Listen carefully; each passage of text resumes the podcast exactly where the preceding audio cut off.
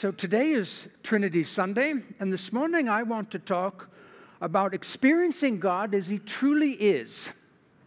Experiencing God as He truly is. And to experience God as He truly is, is to experience God as Holy Trinity.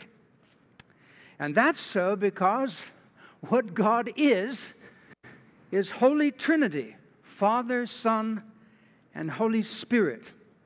That is to say, that that category of existence that we call God or the divine exists, indeed, has always existed, and is shared fully and equally with three persons, three persons whom we know commonly as Father, Son, and Holy Spirit. And the first thing that I'd like us to notice is that to experience God as Holy Trinity is to experience God as God is revealed to us in Jesus Christ. That to experience God as Holy Trinity is to experience God as God is revealed to us in Jesus Christ. Indeed, there are many things in the life and ministry of Jesus, his teaching, that speaks to his divinity and his equality with God the Father. And in his teaching and in his life, that speaks of the, the Holy Spirit's equality with God the Father. So that the revelation of God that we have in Jesus Christ is that the Father is God, that the Son is God, and that the Holy Spirit is God. And that God is a trinity of persons is even suggested in the events of Jesus' life, such as the baptism of Jesus. In fact, I don't know if you've ever noticed this. But we re- when we read in Matthew chapter 3, beginning at verse 16, about the baptism of Jesus, seemingly, the Trinity is there. Notice, Matthew 3 and beginning at verse 16. And when Jesus was baptized, there's Jesus. He's the what? He's the Son. And when Jesus was baptized, immediately he went up from the water, and behold, the heavens were opened, and he saw the Spirit of God. There's Jesus. There's the Spirit of God descending like a dove and coming to rest upon him. And behold, a voice from heaven. Whose voice? Well, listen to what the voice says a voice from heaven said, This is my beloved Son, with whom I'm well pleased. That's the voice of the Father. The Son is there, the Spirit is there, and the Father is there.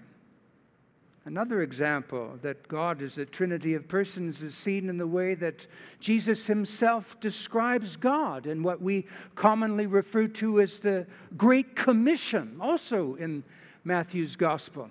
Indeed, in Matthew's Gospel, chapter 28, and beginning at verse 19, Jesus has uh, risen from the dead after his passion, and uh, he, has a, he has yet to ascend.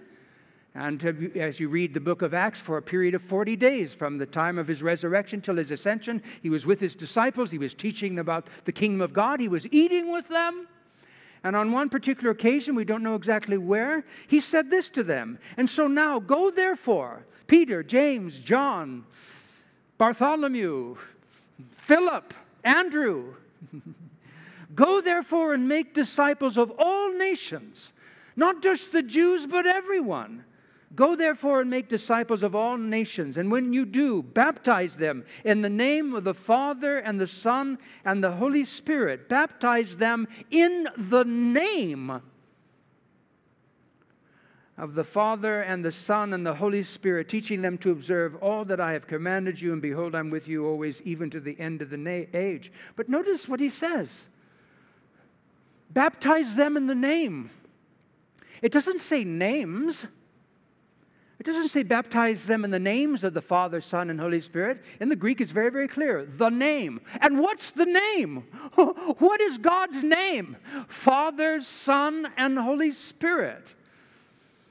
In fact, we say that. Uh, it, it, said that this morning in our liturgy, uh, liturgy. We've gathered in God's name. Let us bless Him together. Blessed be God, Father, Son, and Holy Spirit, because that's what God is.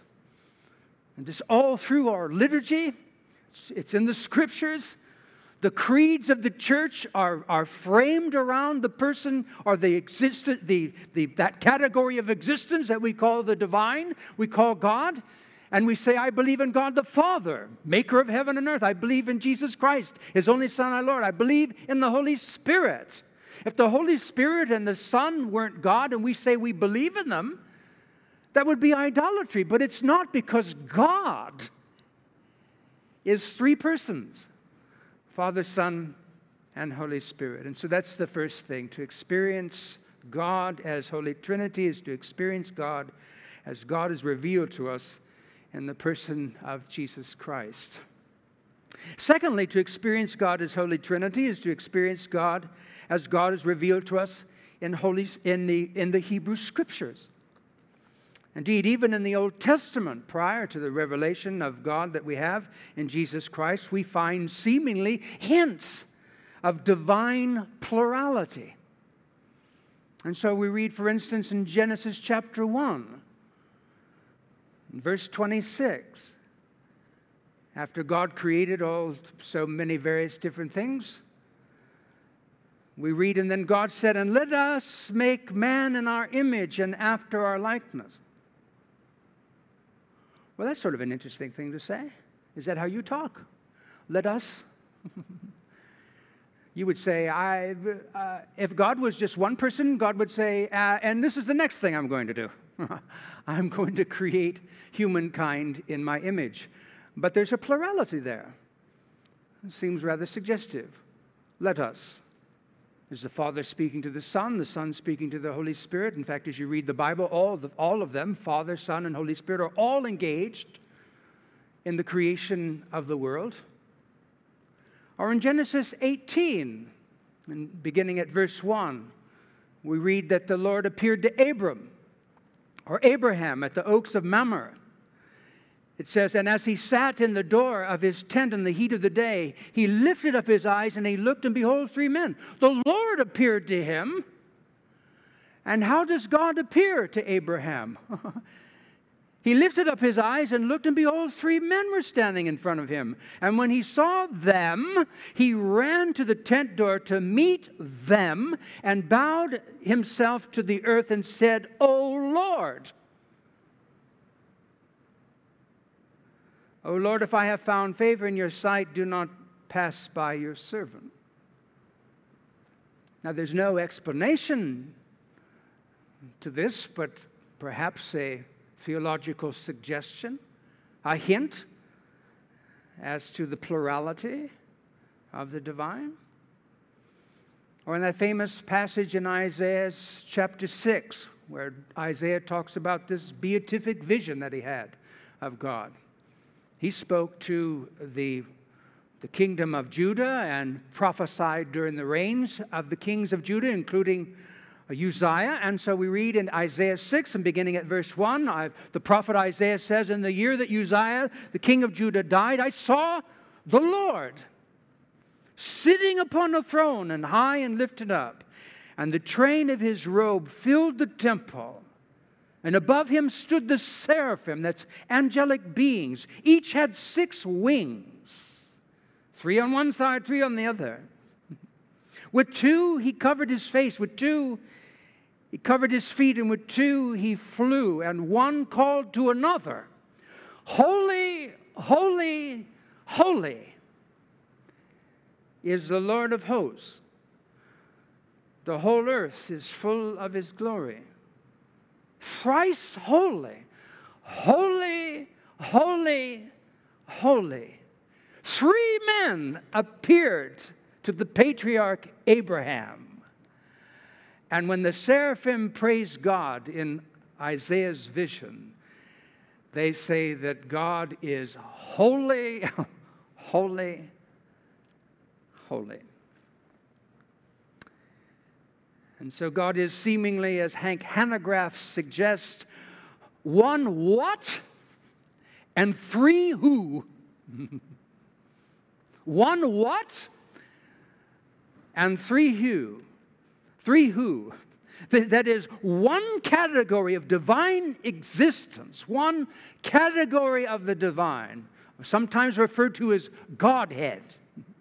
One category of divine existence that is shared equally by three distinct persons that we know because of the revelation of God that we have in Jesus Christ, his Father, Son, and Holy Spirit.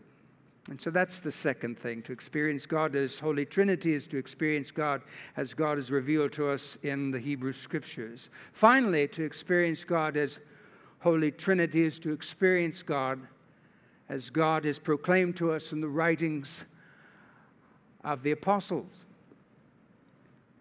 Indeed, there are many things in the writings of the apostles that speak of the divinity of Jesus. It's all over the place. One, one wonders why anyone would really seriously question it. And uh, we read in the scriptures that Jesus forgives sins. In fact, when he, on one occasion, when he pronounced forgiveness, you remember that his detractors, religious, members of the religious establishment, objected. And why did they object? Because that's a divine prerogative. God alone can forgive sins. Who do you think you are? You remember Jesus said this to a man that had been brought to him that was uh, lame and, and uh, paralyzed apparently and he and he and he said to his detractors that you might understand that the son of man referring to himself has the power to forgive sins in fact he asked the question which is easier to say your sins are forgiven or to say to this man, Take up your pallet and walk, but that you might understand that I have the power to, to forgive sins, he said to the man, Take up your pallet and walk. And he got up and he walked out. Because Jesus is divine and he forgives sins. Jesus spoke often of himself as the, the judge at the end of all times. Well, Moses never claimed that, or any of the prophets, and a good thing too, because it would have been a lie. But Jesus says, when, and when the Son of Man comes in all of his glory and the holy angels, he will separate uh, nations like a shepherd separates the sheep from the goats, and he will judge the nations. Jesus is called God, sometimes directly, sometimes indirectly, in the writings of the apostles. And there are many things in the writings of the apostles that speak of the divinity of the Holy Spirit, that the Holy Spirit is also creator together with the Father and the Son. The Spirit is, takes uh, part in redemption. In fact, without whole, the ministry of the Holy Spirit, the divine gift of redemption never is delivered. The Holy Spirit, Paul says in Romans chapter 8, raised Christ from the dead. And that the Bible also says that the Father raised him from the dead. And Jesus says, No one takes my life from me, but I take it up again. They're all involved in resurrection. And the promise of Romans chapter 8 is that if the Spirit of God that raised Christ from the dead lives in you, he will give life to your mortal bodies. And therefore, there are many things in the writings of the apostles that speak of the divine equality that exists between God the Father, God the Son, and God the Holy Spirit. And so, this divine equality that exists between the Father and the Son and the Holy Spirit seems uh, very simply a, a thing assumed by the apostles. And even that, when uh, Paul concludes his second letter to the Corinthians with a famous Trinitarian blessing. In 2 Corinthians chapter 13 and verse 14, Paul says famously, And the grace of our Lord Jesus Christ and the love of God, that's the Father, the Theos, and the fellowship of the Holy Spirit be with you all. Now, how can he mix them all together and, and, and refer to them as a source of divine blessing and grace? because they're all God. They are, by definition, what God is. Indeed, Paul uses this language because that is what God is Holy Trinity, Father, Son, and Holy Spirit. This is the God that loves you. Father, Son, and Holy Spirit. This is the God that calls you into fellowship, into community with Himself. Indeed, God is community. God isn't a single person, not even two persons, which would, could establish a relationship, which we would call a coupling. In order to have community, there needs to at least be three, and there is three as it happens. God is community. And God invites you and invites me into this community. Indeed, someone has written the point of the Christian life is not us making God a part of our life, right? Oh, well, you know, I got my family, I got my job, I got my hobbies, I got God. That's not the point. That's not the point of the Christian life. The, the point of the Christian life is not us adding or making God a part of our life. Rather, the point of the Christian life is God making us a part of His life, which is a life of community. Father, Son, and Holy Spirit, which existed even before the foundation of the world. This is the God that knows you by name and loves you so much, as Brennan Manning put it God loves you so much, he'd rather die than live without you. This is the God that loves you and calls you into fellowship, into community with himself. I wonder, is that how you're experiencing God? Experiencing God as He truly is. Let us pray. Wow, Lord. If we, were, if we ever thought we might feel flattered, as Manning says, God loves you so much he'd rather die than live without you. And you call us into that eternal community that is yours. Come be with us. Come experience us. We want you with us. That's why we created you and gave you capacity, having created you in our image and likeness, that you might experience us and that we might experience you.